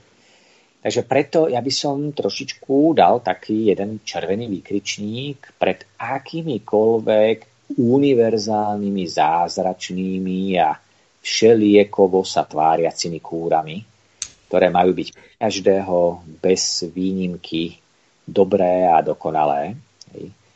Takže uh, tu by som naozaj radšej zvýšil opatrnosť. Mm-hmm. Inak ešte len také dva také ako keby typy, že zoberme si tie modelky niektoré, tie mladé dvaciatky, že oni sú bledé, bez uh, nejakého živého pohľadu, uh, také ako také mŕtvolky chodia a uh, proste bez života, úplne ako keby ochabnuté. To je strašné. To ako je vidno, že to telo trpí, že není najedená. To je hruza. No, tak e, je to otázka vlastne kombinácie životosprávy a psychiky, emócií, stresu a nejakých vnútorných postojov. Čiže tým, že robia v branži, v ktorej robia, kde sa vyžaduje po nich, aby teda ten fyzický zovňajšok splňal nejaké tie normy a kritériá, tak častokrát vlastne to musia kompenzovať tým, že robiť nejaké radikálne veci v tej strave, ktoré pre to fyzické telo nie sú natoľko vhodné. Oni to môžu cítiť, že im to nerobí dobré, ale napriek tomu to nerešpektujú a vlastne idú proti vlastnému telu a samozrejme všetko to, čo zjeme, tým, že má svoju energiu a informáciu, tak okrem nášho fyzického tela a výživy fyzického tela vždy ovplyvní do istej miery aj naše emócie, psychiku a našu mysel. Takže ide to ruka v ruke. Mm. Preto je, ktoré je komplexné, ktoré je živé, hej, e, ktoré má v sebe vlastne plnohodnotnú informáciu, tak e, dokáže nás vlastne komplexne obohatiť a pomôcť. Napríklad takýmto komplexným, plným jedlom je treba celozrná obilnina. Čiže rýža, ktorá je celozrná rýža, je absolútne komplexné, pretože nič tomu chýba. Má to všetko. Žiadna časť toho nie je vyhodená, takže je schopná vlastne držať informáciu vlastne komplexnú a tým pádom aj na tej e, nielen fyzickej, ale aj informačnej rovine aj energetickej tam dodať všetko potrebné, ako keby pomôcť opraviť ten program života v nás a revitalizovať tú podstatu. Mm-hmm. No veď ja k tomuto aj mám ešte paralelne také vysielanie nového makrobiotika a tam presne tá pani hovorí, že raz do, neviem, do mesiaca, alebo neviem, proste ona tam robí tie ryžové kúry, so ženami, že je, jedia v ten jeden deň iba ryžu. Áno, áno, to býva ako, na toto aj my odporúčame ľuďom, keď robia tie kúry, e, tie konži kaše, o ktorých. Veľmi dobré sú vlastne tie čisté konži, niekoľko hodín varené, rýžové kaše. Hej. Keby niekto nevedel alebo nepozra, nepočúval tie predchádzajúce podcasty, tak mám inak aj na svojom YouTube kanále vlastne video bezplatné, ako si tú konži kašu vlastne pripraviť doma jednoducho a rýchlo. Takže celý presný návod, takže môžu si popozerať. A, a ešte ma napadlo, že vlastne som si všimla, že ešte by sa možno, že ale to len tak na margo tejto veci, že napríklad poškodenie jazyka, sme sa mi učili, že popraskaný jazyk je popraskaná zem. A ja som si všimla, že u mnohých ľudí, ktorí majú problémy s výživou, že vlastne nejedia dobre, alebo proste sú takí nárazoví, a mnoho diet malých, hlavne také som mala voľaké tí akože klientky a kamarátky, ktoré mali stále nejakú fantastickú dietu. A ja som si všimla, že oni mali popraskané jazyky. To som si všimla. Áno, no takto popraskaný jazyk e, a vôbec diagnostika jazyka je jedna veľmi e, veľká oblasť e, čínskej medicíny a je to jeden koncept, ktorý je mimoriadne zaujímavý. Diagnostické vládnutie, hlavne teraz pre byliny a dietetiku. Ja by som trolinku možno tak upresnil, že e, ten popraskaný jazyk musíme v prvom rade rozlíšiť, či je to niečo, čo má človek od narodenia, alebo je to niečo, čo vzniklo. Pretože veľa ľudí sa narodí už tým, že má extrémne popraskaný jazyk, čiže je to istý vrodený faktor. A vtedy to uh, diagnosticky posúdime úplne inak, Aha. ako pokiaľ prasklina príde. Nie? Ak ten prasklina príde postupom veku, tak vždy svedčia o závažnom vyčerpaní rezerv, hlbokom vyčerpaní rezerv, čiže energie, jinú a iných substancií. A tie prvé príznaky na tom jazyku, keď si človek vyplazí jazyk, čo môže sa pozrieť, či ten jazyk je suchý, alebo tam vidí vlhký.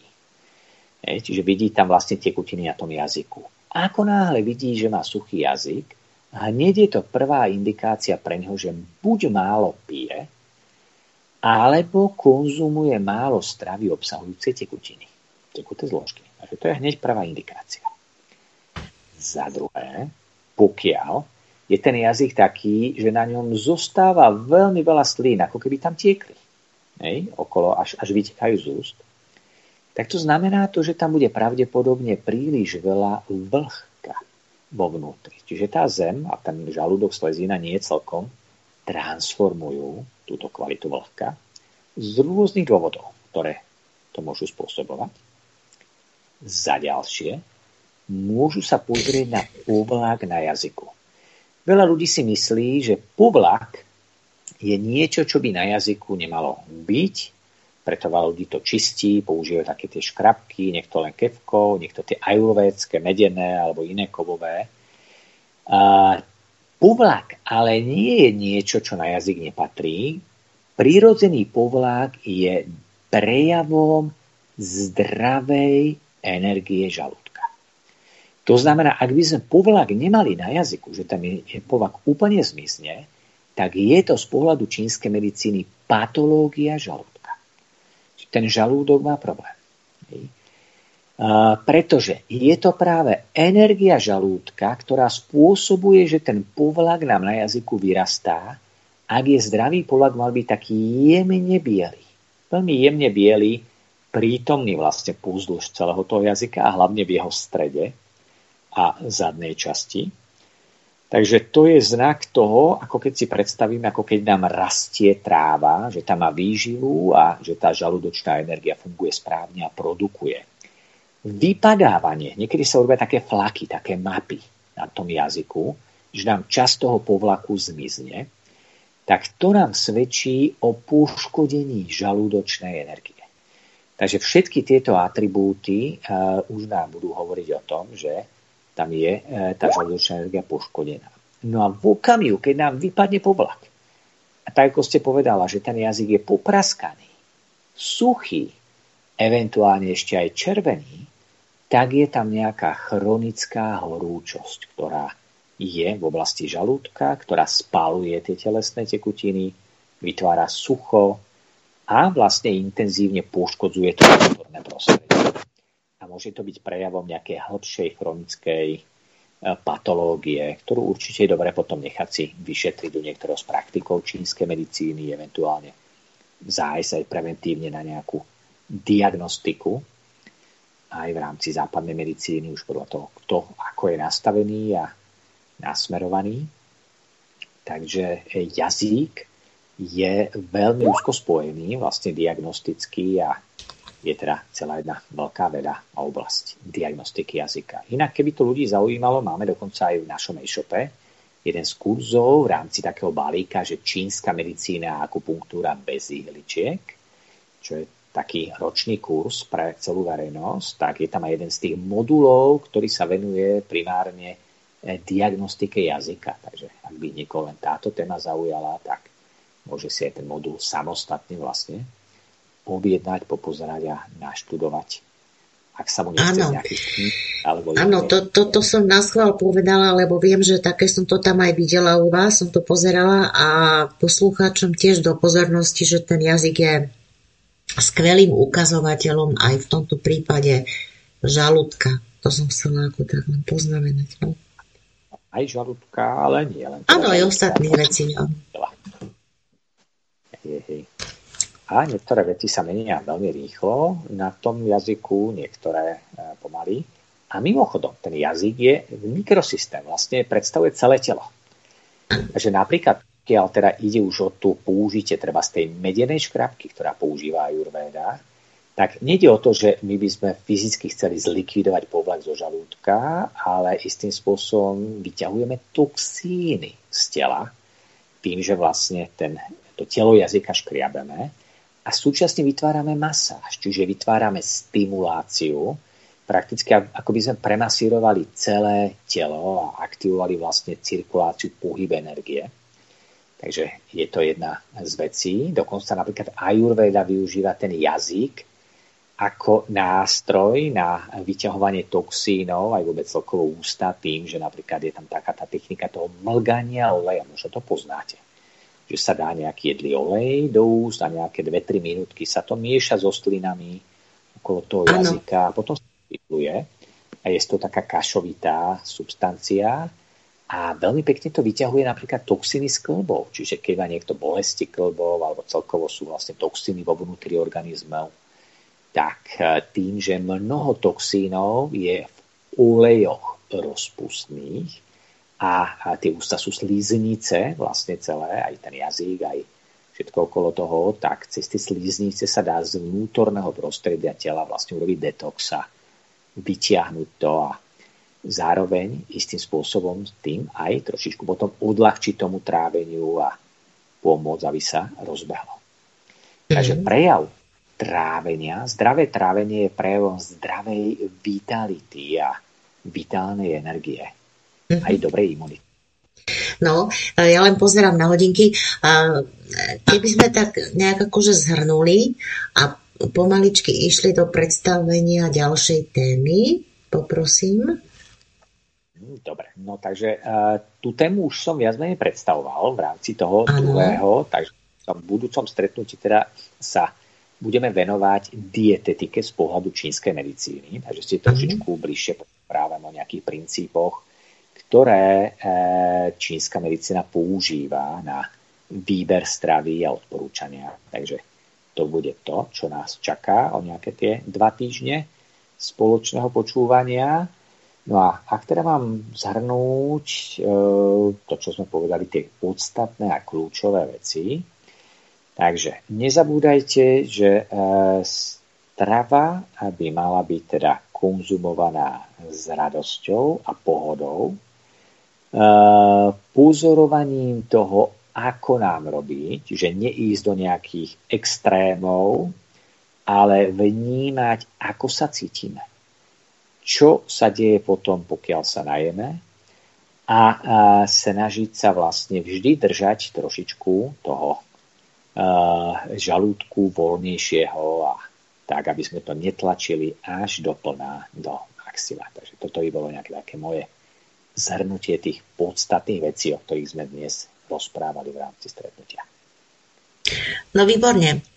Tak uh, myslím si, že to bolo veľmi zaujímavé, pretože tam je kopec detajlov, o ktorých ste hovorili a ktoré si môžu poslucháči ešte buď na tej vašej stránke mrknúť, alebo samo štúdiom cez múdry internet, lebo čokoľvek tam zadajú v tomto hesle nejakom, čo ich napadlo alebo oslovilo, sa určite objaví kopec stránok a všakovakých informácií.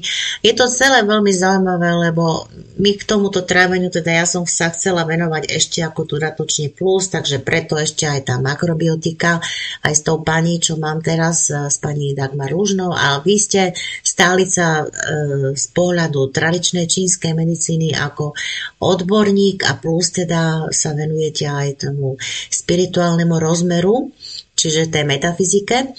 Takže toto je veľmi dôležité, aby ľudia dostali z každej strany taký kamienok, ako sa povie, a urobili si vlastnú mozaiku. To je vlastne môj nápad a kvôli tomu sa tomu venujem ešte, tak eh, by som povedala detailnejšie a ja vám veľmi pekne ďakujem, pán Norbert, že ste prijali opätovne eh, pozvanie na rozhovor a budem sa tešiť na tú našu ďalšiu tému, ktorá sa týka ešte tejto dnešnej. A ešte sme si pripravili to len tak spomeniem jednu takú uh, hodinovú reláciu do konca roka. To bude špeciál vianočný. Však, pán Norbert, to ešte môžeme povedať? Áno, áno, áno, áno, bude. Neviem, či teraz sa avizovať, tak bude to špeciálne vlastne zamerané ten slnovrát a pozrieme sa trošičku, ako starí Číňania sa pozerali na tieto významné okamihy časových cyklov. Takže uh, dáme si taký trošku filozofický vhľad do legend a mýtov a toho, ako vlastne vzniklo nejaké počítanie času v starej Číne a veľa vecí takých zaujímavostí okolo toho. Výborne.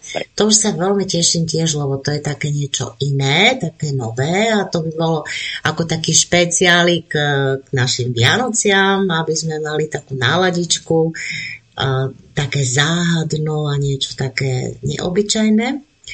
No takže ďakujem vám ešte raz, milý pán Norbert a lúčim sa s vami ako aj s našimi poslucháčmi, pravidelnými i menej pravidelnými. Želám aj vám, aj nám, aj všetkým veľa zdravia a majte sa pekne. Pán Sinčák, do počutia. Ďakujem pekne, do počutia, teším sa na najbližšie stretnutie. A vám, milí poslucháči, do skorého počutia na vlnách Slobodného vysielače zo štúdia ATV sa od mikrofónu lúči Iveta. Majte sa pekne, do počutia.